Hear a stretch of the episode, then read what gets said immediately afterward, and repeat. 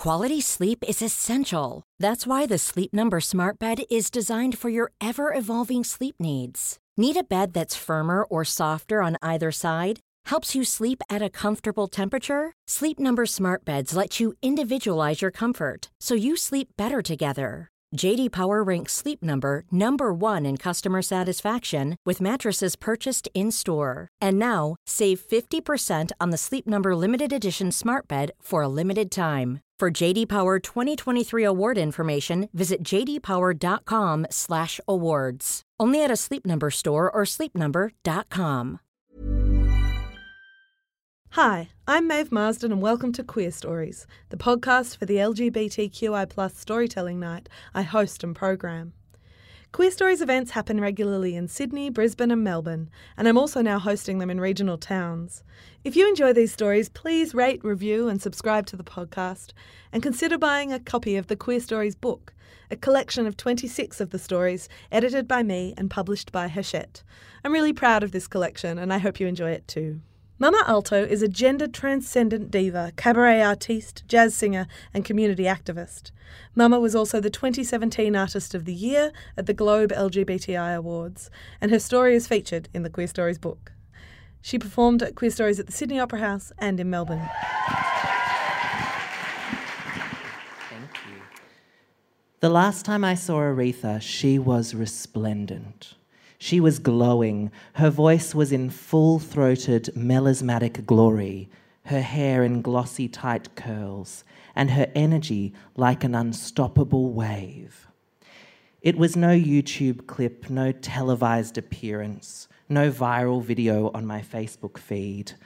Although I obsessively absorbed the Queen of Soul through these media both before and after her recent passing, I'm speaking now of the last time I saw her in person. The last time I saw Aretha, it was a ridiculous and bedraggled journey for me to even make it in the door.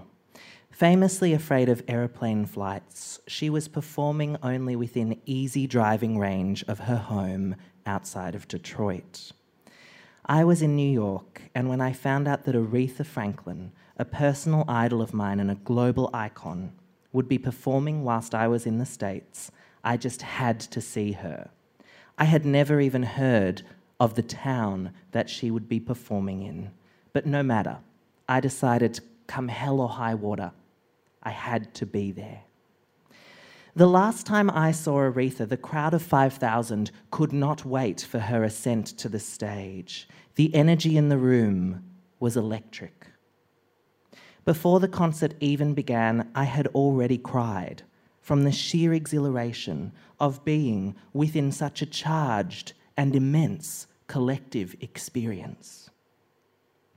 The last time I saw Aretha, it took a flight from New York to Detroit, a second flight from Detroit to Kalamazoo, a place I thought only existed in Dr. Seuss poems.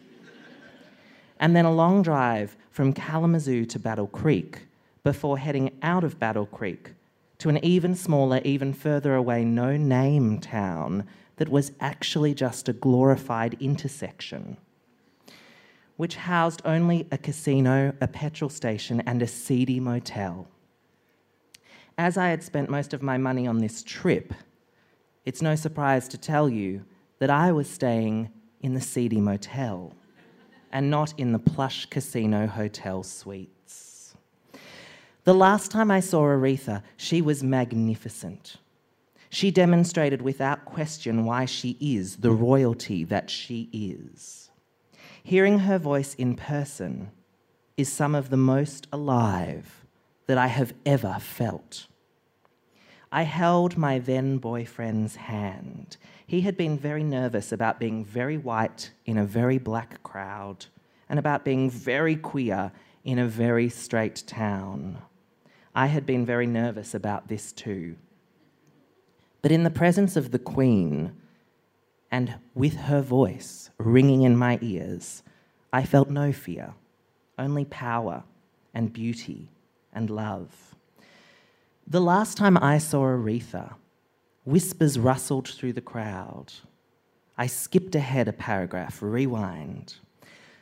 The last time I saw Aretha, she was all I could think about when I boarded the plane, when I boarded the second plane, when we waited at the car hire desk, so I almost didn't notice the look of cruel derision and utter disgust that the older gentleman behind the desk gave us, whilst his speaking voice, which emanated from beneath the moustache of a distinguished and dignified walrus, boomed with incongruent hospitality. Welcome to Kalamazoo, boys. He paused. Ladies, or whatever.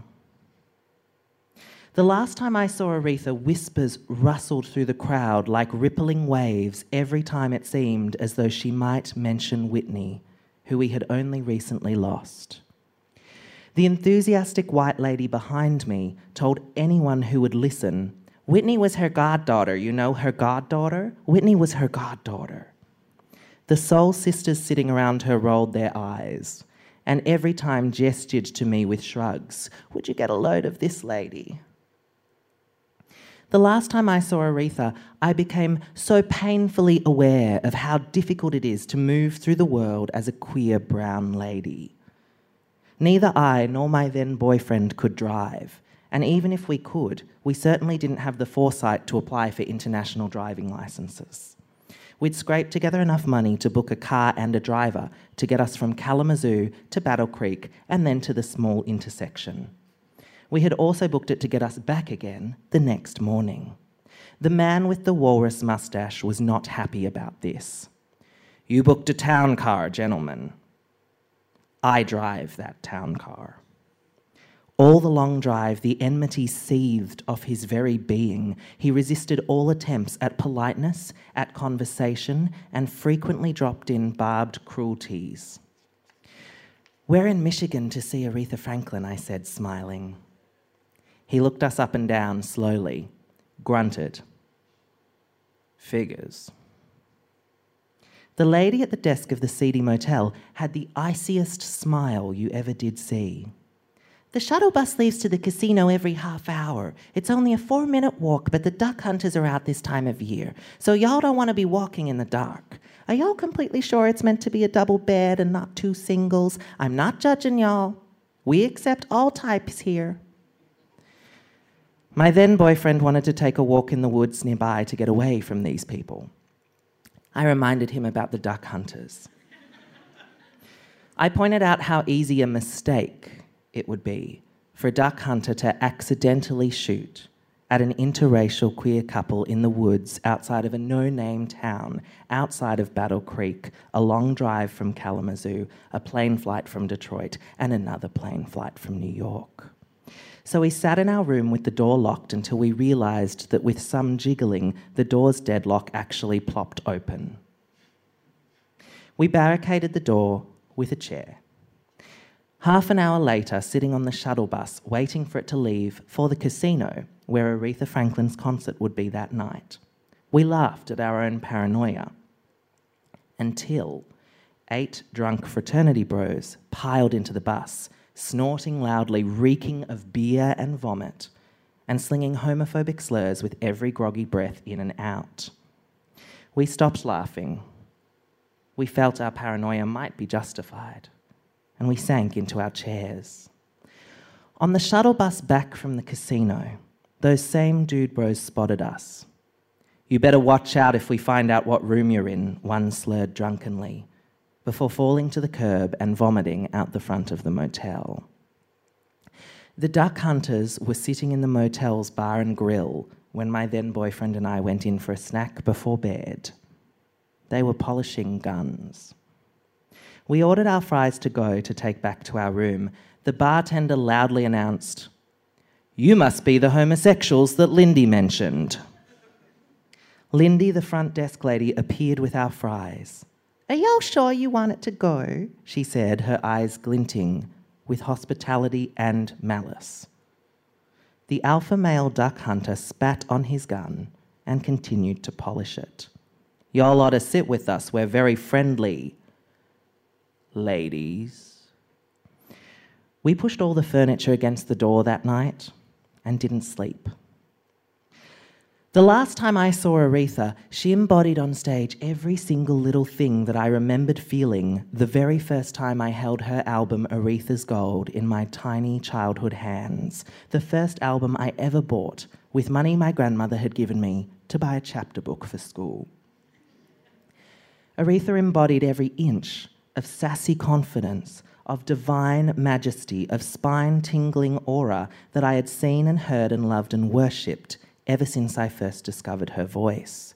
She was that night every ounce the lessons she had taught me about how to be a proud, fearless, brown lady in this world, about how to be the diva you needed when you were young, about how to suffer no fools, how to demand what you're worth, and how to spread love and joy and power and look fierce and fabulous whilst doing it.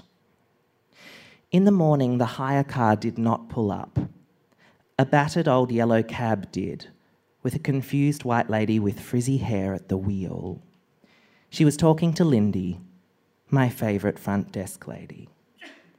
I mean, it says here I'm taking these folk to Kalamazoo Airport, but you know darn well they usually send the town car with the boss to do jobs like this.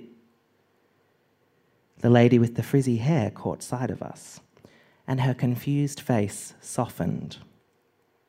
Oh, honey, Get in the cab, let's go. She turned on a battered old CD of diva hits in the car, and she sang along to every single one. She had a big voice, full but weathered and cracked. I love to sing, she told us, smiling broadly. I'm guessing you two were in town for Aretha. I love Aretha. I couldn't believe she was coming here, to us.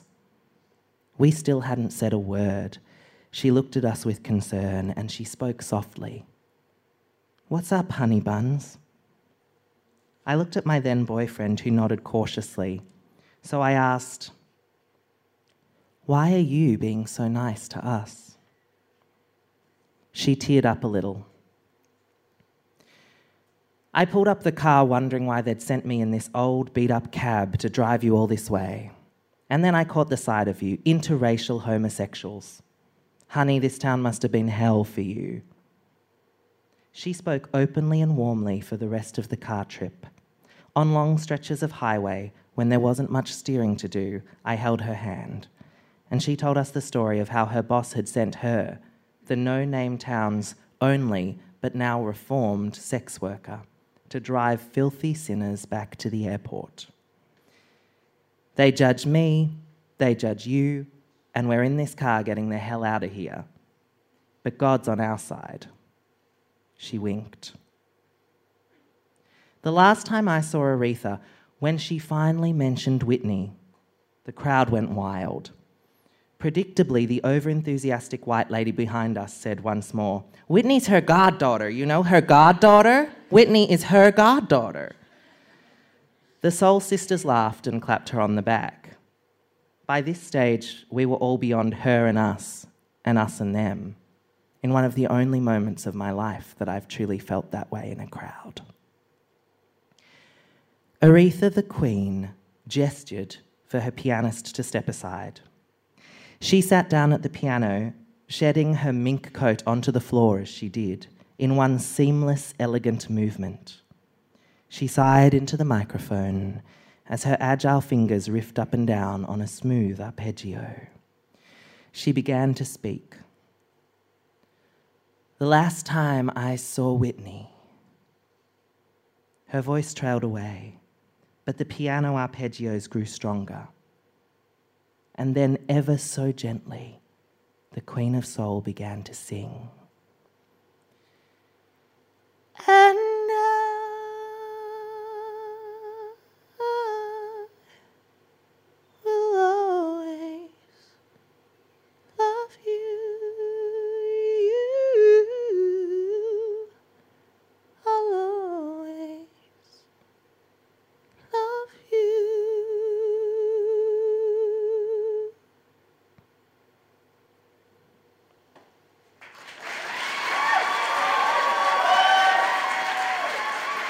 Thanks for listening. For tickets and dates, follow Queerstories on Facebook. And for late night ramblings and pictures of my dog Frank, follow Maeve Marsden on Twitter. For discount tickets to my shows, as well as other perks, become a supporter of my work on crowdfunding platform Patreon for as little as $4 per month. Check out maevemarsden.com for more information. Imagine the softest sheets you've ever felt. Now imagine them getting even softer over time. That's what you'll feel with Boll and Branch's organic cotton sheets. In a recent customer survey, 96% replied that Boll and Branch sheets get softer with every wash. Start getting your best night's sleep in these sheets that get softer and softer for years to come. Try their sheets with a 30-night guarantee. Plus, get 15% off your first order at bollandbranch.com. Code BUTTERY. Exclusions apply. See site for details.